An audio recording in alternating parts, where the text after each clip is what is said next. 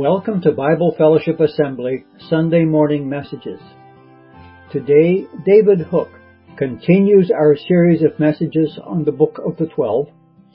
Today, looking at the first part of the prophet Zechariah.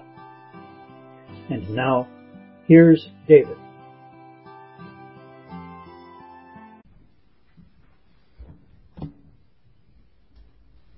Thank you for the opening uh, songs and thoughts and prayers. I'd like to begin by reading Jesus' words. I have made his statement the title of the message this morning. Jesus said, Change your hearts and lives. Here comes the kingdom of God.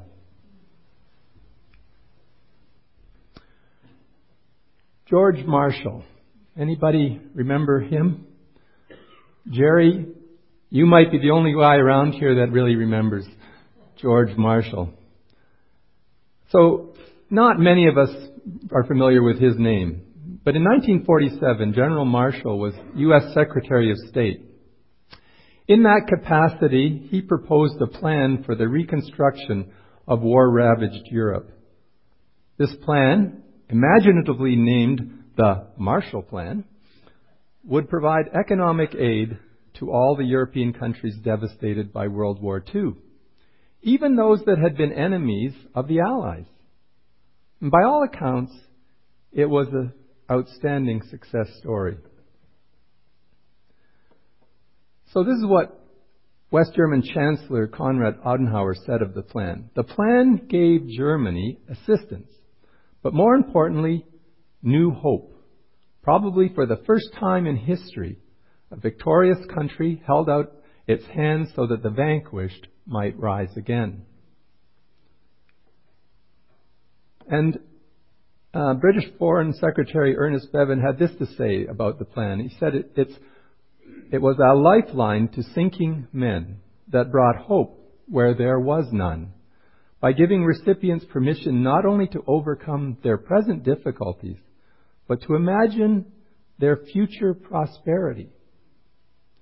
So this morning we're turning our attention to the book of Zechariah, the 11th of the 12 prophets. It has a similar objective as the Marshall Plan. Zechariah delivers a message of encouragement for those who are rebuilding their lives after the devastating conquest of their nation. It is a message for the present and a vision for the future.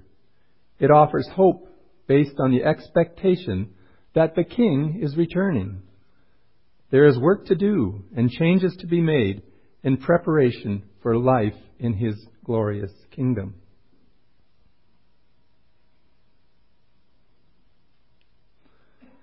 In that way, Zechariah is building on the promises of, uh, that were given in the book of Jeremiah. Here's what Jeremiah 29, 10, 11 says. This is what the Lord says.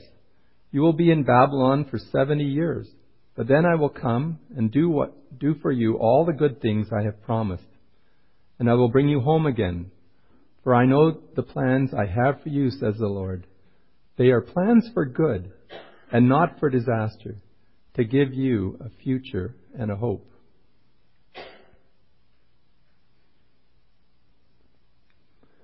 Zechariah's optimism, sorry, on ahead there. Okay, sorry. I am right. I'm not sure I'm right. we're, we're kind of lost here. Go back to that one. All right, I'm, I'm running two computers this morning. That's good. Um, so Haggai and Zechariah. As we learned from Steve last week, Zechariah was a contemporary of the prophet, prophet Haggai. They were tag team partners, both sent to encourage the work of rebuilding the temple, but they had different approaches. Haggai pr- primarily focused on the present circumstances, with a few brief references to the distant future. Zechariah reverses these priorities with the larger part of his encouragement focused on the future glory of the Messianic kingdom. So Zechariah's optimism is based on the faithfulness and sovereignty of Yahweh or the Lord. Zechariah 1:3. This is the beginning of his book. This is what the Lord Almighty says. Return to me, declares the Lord Almighty, and I will return to you, says the Lord Almighty. Look at this verse. By naming the Lord Almighty uh, in the beginning, the middle, and the end of the verse, Zechariah is intentionally aiming the spotlight on the Lord. The Lord has a plan. Those who want to participate in that plan need to change direction. The Lord will faithfully return to those who return to Him. The book of Zechariah anticipates the return of the King, the Lord Almighty. The anticipation of His return will give the people the desire, determination, and the hope needed to continue the work that has been started.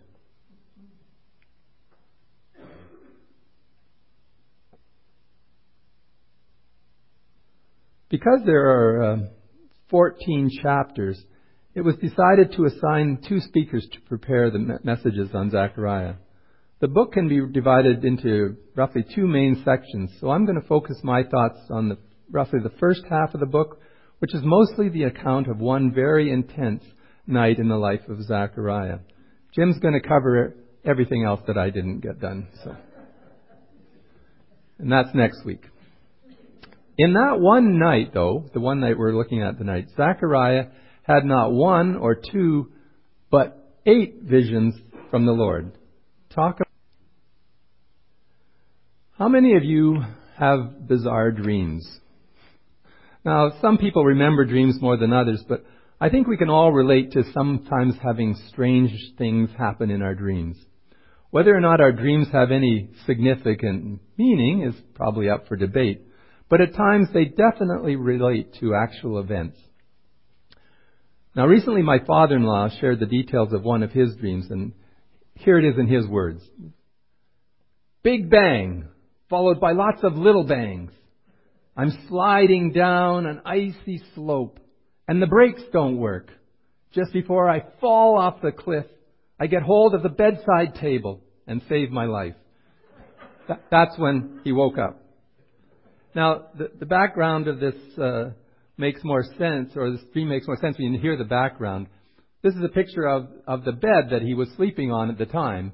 He'd been given this uh, bed frame with a chipboard frame, which gave way in the middle of the night. And there he is, tipping off to the side of his bed and sliding down the cliff. So, you know, his dream actually made sense according to the details of the time. Like our dreams, though, Zechariah's visions are bizarre, and he had difficulty understanding what he was seeing. He was provided with an angelic guide who could answer his questions, but sometimes even those answers leave us scratching our heads.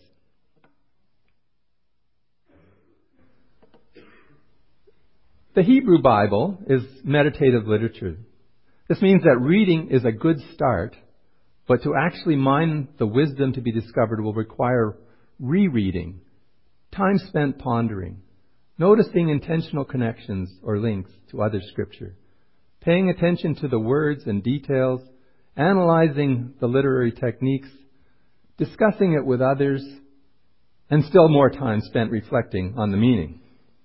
Even after all that, there remains considerable divergence in commentaries regarding the meanings of these visions of Zechariah, which were highly symbolic. It would seem that the Holy Spirit intends for the recipients of these visions to wrestle with their meaning, and when they have wrestled for a while, they should wrestle some more. There may indeed be multiple lessons to be learned. We'll spend a few minutes briefly surveying these eight visions, and then we'll do a meditation exercise on the fourth vision. As I noted, there's quite a bit of diversity of opinions, the meaning of these visions. I'll share a few of my thoughts, but they leave a lot of room for improvement, and I encourage you to explore them further on your own or in groups.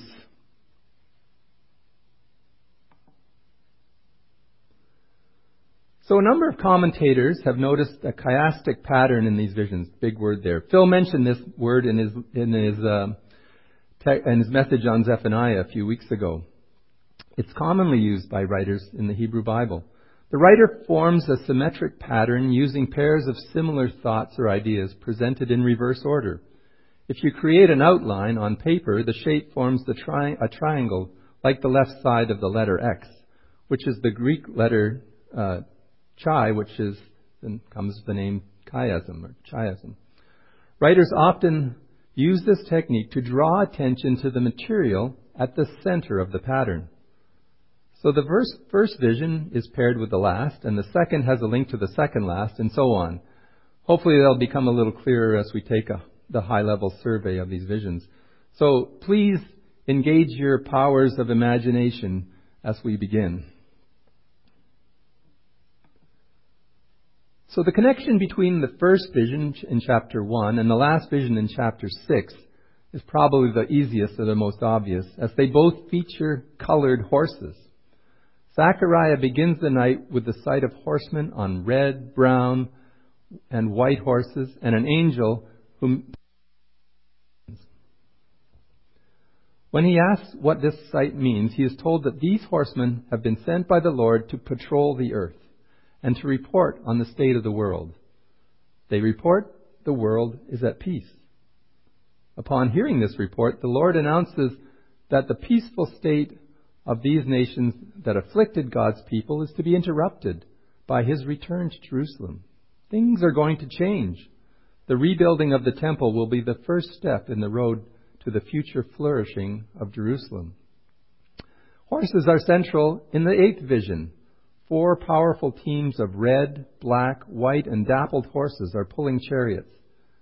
They are the four spirits of heaven, or the four winds of the sky. These horses are eager to patrol the earth and to achieve the Lord's purposes.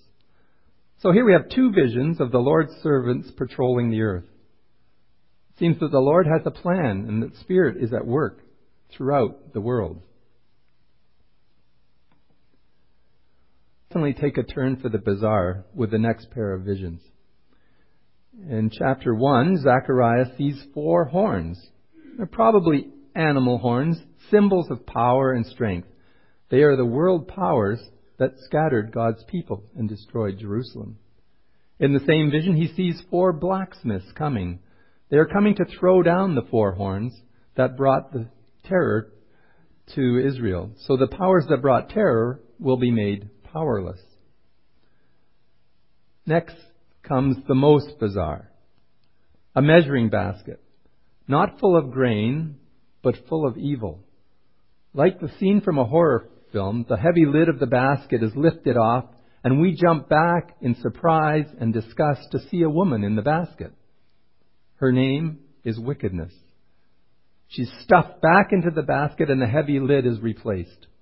The whole basket is then removed from the land and airlifted to Babylon, the place known for its opposition to God.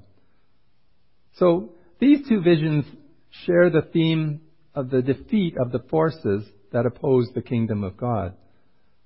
The knowledge that their enemies will be overthrown or defeated or contained and shipped out should give the workers confidence, the confidence required to continue building for the kingdom. The third and sixth visions are recorded in chapters 2 and chapter 5. So a divine surveyor is measuring Jerusalem. The survey determines that the walls of Jerusalem will not be able to contain all that will come to dwell there. There will, however, be a boundary of protection and containment.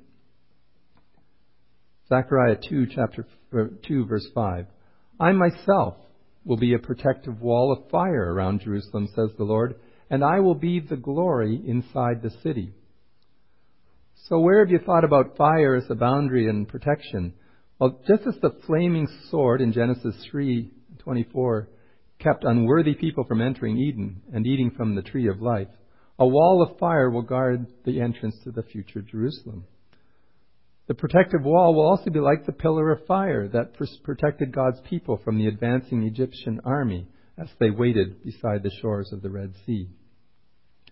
And it's not far to take a mental jump from Zechariah's vision of a city whose glory is the presence of God to John's vision of the New Jerusalem, which is described in Revelation 21 as not needing the sun or the moon because the glory of the Lamb will be its light. Vision number six is quite different from number three, but I think it shares something in common with the third. In this vision, Zacharias sees a scroll. Now, scrolls, they would be pretty familiar things, often associated with the recorded messages from God, but there are at least three odd things about this scroll. The first and most obvious would be that it's a flying scroll. Now, how many, how do you picture a flying scroll? Not every day you would see that. The second odd thing, maybe a little less obvious, but the dimensions of the scroll are a bit odd. It's large, 20 by 10 cubits, 30 by 15 feet, so it's pretty big there up in the sky, or however you see it, which is, uh, which is a bit, a large scroll, seems a bit odd, but, but even stranger is that the dimensions are the proportions of the dimensions. It's rectangular. I imagine most scrolls are much longer than twice their width. So, is there any significance to these dimensions? So, here's one thought. What else in the Hebrew Bible is 20 by 10 cubits? Scratch, scratch, scratch. well, the tabernacle was 30 by 10 cubits, but the holy place was 20 by 10. Now, this was the area of the tabernacle that contained the table the, for the bread, the candlestand with seven candles, and the altar of incense. It was a place of restricted access. The entrance was barred by curtains bearing the images of cherubim, which were the beings that held that flaming sword at the entrance of Eden, and only the holy priests were permitted to enter the holy place. Okay, well that's interesting, but what does that have to do with any flying scrolls? Well, let's look at the third oddity about this scroll. The scroll has writing on both sides. Now, most scrolls would be written only on one side. You can see the difficulty of reading a two-sided scroll. You know. there are actually two other scrolls mentioned in the Bible that have writing on both sides. One in Ezekiel chapter 2 and the other in Revelation chapter 5. Both of those scrolls contain, contain doom and gloom messages. So too does this flying scroll. Both sides pronounce a curse. One side says that those who steal will be banished from the land, and the flip side proclaims that deceivers will also be banished. In other words, those that are not permitted access to the kingdom.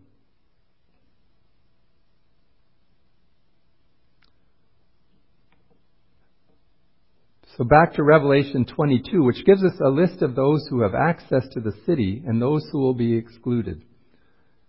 Blessed are those who wash their robes. They will be permitted to enter through the gates of the city and eat the fruit of, from the tree of life.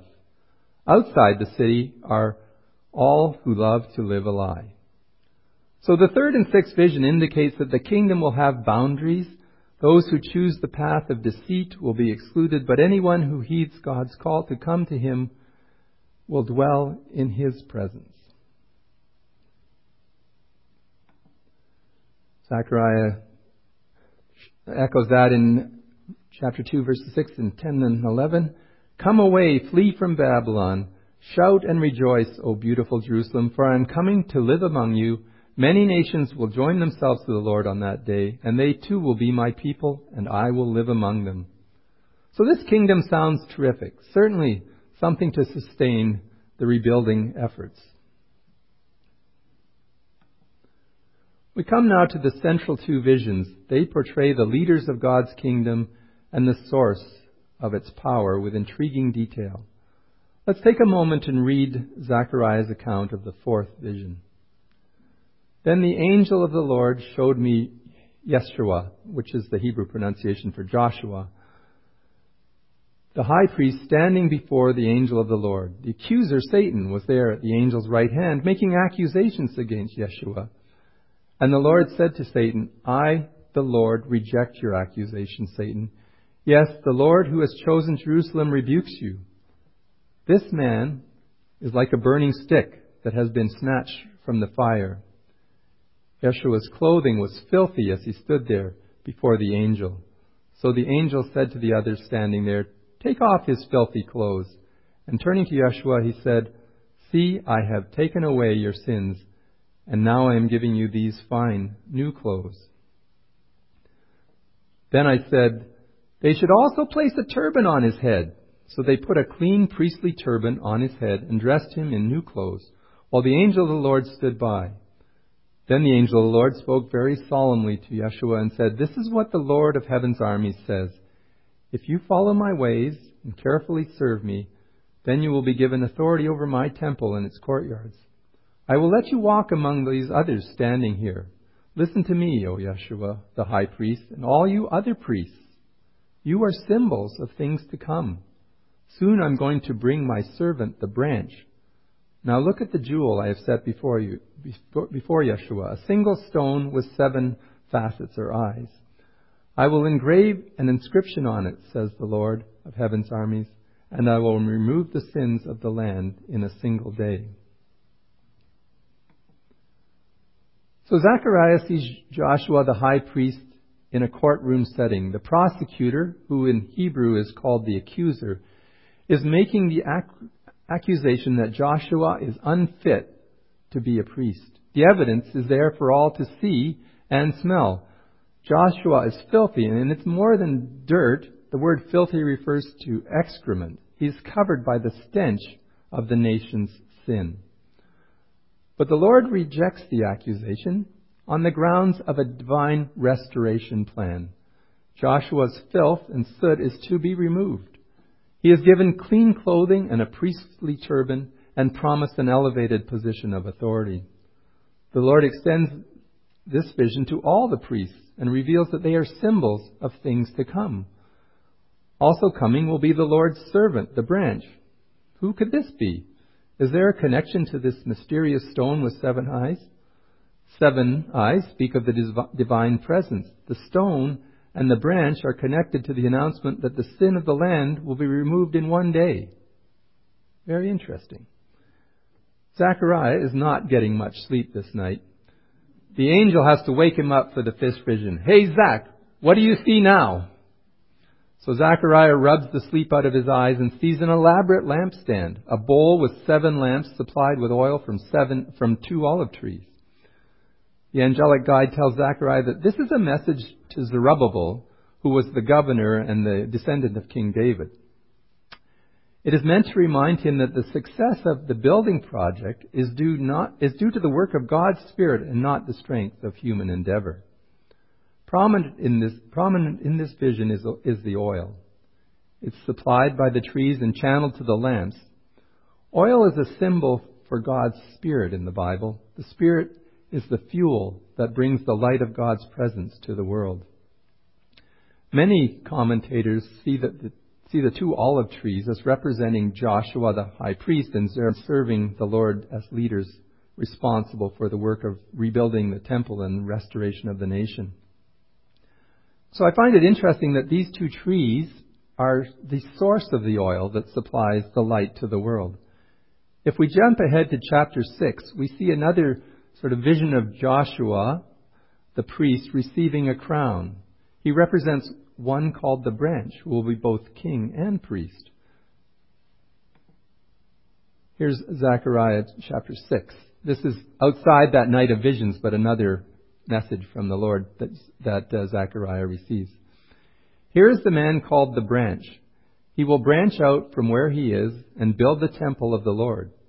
Yes, he will build the temple of the Lord. Then he will receive royal honor and will rule as king from his throne. He will also serve as priest from his throne, and there will be perfect harmony between the, his two roles.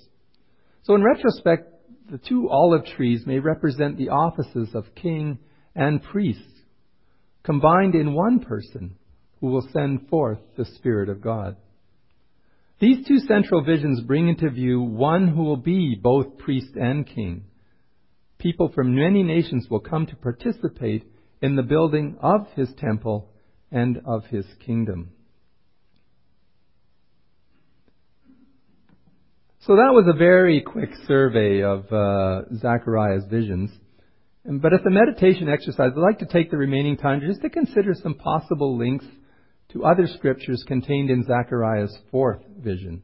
By doing this, we're inviting the Holy Spirit to help us in our understanding and to speak to our hearts. In this vision, Joshua is clothed by the Lord. What are some scriptural links to clothing? So here's a partial list, and you can review it later from the slides. And you can probably find many others. So this is just a, a very cursory look. So where's the first incident in the scripture that God provides clothing for someone? Back in Genesis again, chapter 3 verse 21, God clothed Adam and Eve with animal skins. They had chosen their own path rather than God's and felt shame in their nakedness. nakedness. God provided covering for their shame and demonstrates his willingness to deal with sin and its effects on humanity. In Zechariah's vision, Joshua was wearing filthy clothes. These were removed and he was given clean priestly clothing to symbolize the removal of sin. Exodus 28 gives us detailed instructions regarding the clothing of priests.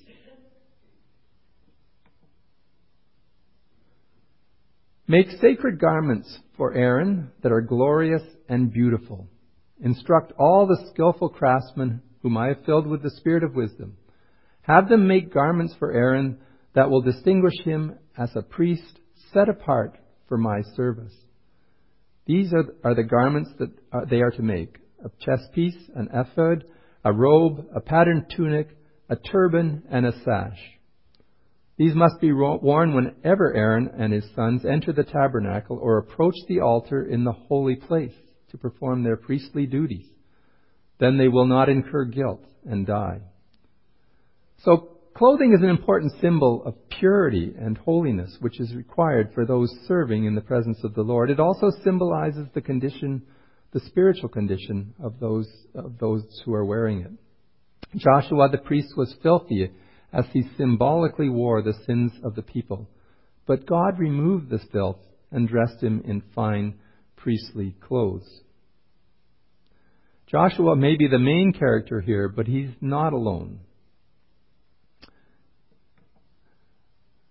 Zechariah 3, 6 and 8 again, we read this earlier, but the angel of the Lord spoke very solemnly to Joshua and said, This is what the Lord of heaven's armies said.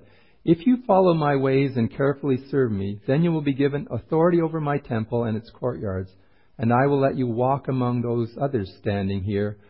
Listen to me, O Yeshua the high priest, and all you other priests, you are symbols of things to come.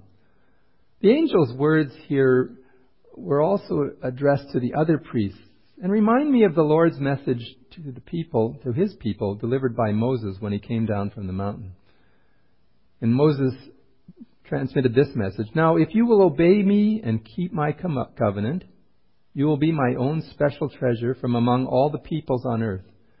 For the earth belongs to me, and, I will, and you will be my kingdom of priests, my holy nation. A whole nation of priests everyone wearing priestly clothes. So Isaiah, the prophet, picks up on this theme in well-known chapter 1. We read a little bit in the first service of this chapter, but it goes on here, Isaiah 61, 6. And you will be called priests of the Lord.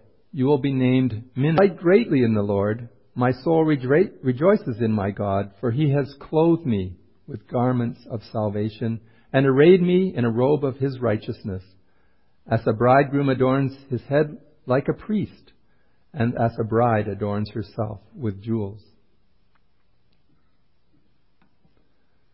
Peter, in his letter, extends this to the followers of Jesus. 1 Peter 2.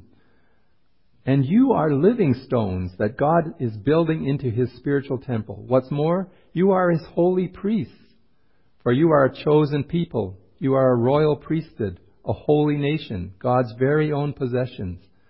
As a result, you can show others the goodness of God, for He called you out of the darkness into His wonderful light. The followers of Jesus need to be dressed in proper attire if they're going to reflect God's goodness and be part of His building project. Jesus emphasizes this requirement for proper attire in a parable, parable re- related to clothing, and it's recorded in Matthew 22, and it's said to illustrate the kingdom of heaven. So this parable tells the story of king's lavish a king's plan for a lavish royal wedding for his son. Unfortunately, the invited guests snubbed the invitations. Nobody, nobody comes. The king then open the in, opens the invitations to everyone, regardless of their past history or social status. The hall was filled with guests. But there was one who came thinking that the quality of clothing wasn't important. The king had that one thrown out. If the clothing is filthy, then the accuser has a point. Improper dress would disqualify one from serving in God's presence. God offers fine priestly garments to everyone who chooses to accept his invitation. Access to the presence of God is denied those that reject that offer. The apostle Paul draws us uh, draws our attention to the dress code for the followers of Jesus. He writes to the Colossian Christians, Don't lie to each other, for you have stripped off your old sinful nature and its, all its wicked deeds. Put on your new nature and be renewed as you learn to know your Creator and become like Him. Since God chose you to be His holy people He loves, you must clothe yourselves with tender-hearted mercy, kindness, humility, gentleness, and patience. Make allowance for each other's faults and forgive anyone who offends you. Remember the Lord forgave you, so you must forgive others.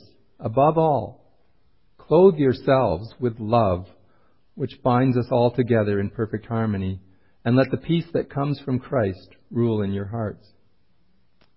It turns out that Paul was echoing the instructions that Zechariah gave to those working to build for the coming kingdom. Chapter 7 of Zechariah This is what the Lord of heaven's armies says Judge fairly and show mercy and kindness to one another.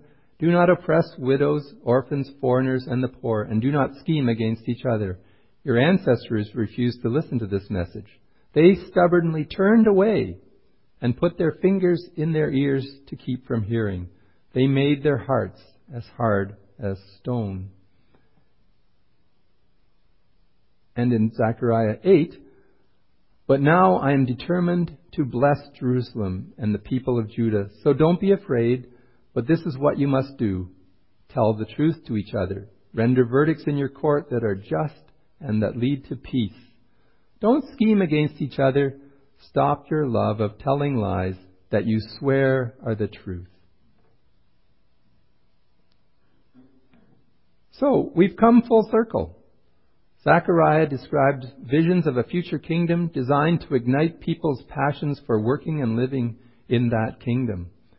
In order to participate, they themselves had to return or change. They had to change their clothing by changing their hearts to experience the joy of being builders in the kingdom. The message remains the same for us. Just as Jesus said, change your hearts and your lives. Here comes the kingdom of heaven. We're going to ask the team to come back and give us the last song.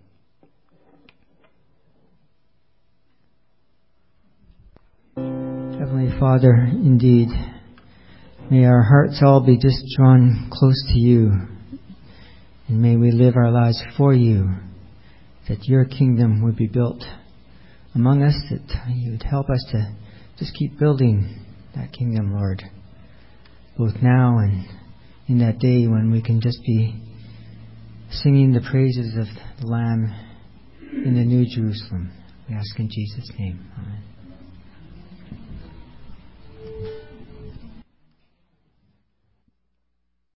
Thank you for listening. Come back next week for the next Sunday morning message from Bible Fellowship Assembly. Visit us on the web at bfa.church, where you will find our physical address and contact information. We'd love to see you if you're in the Timmins area, or drop us a line at info at bfa.church. Until next time.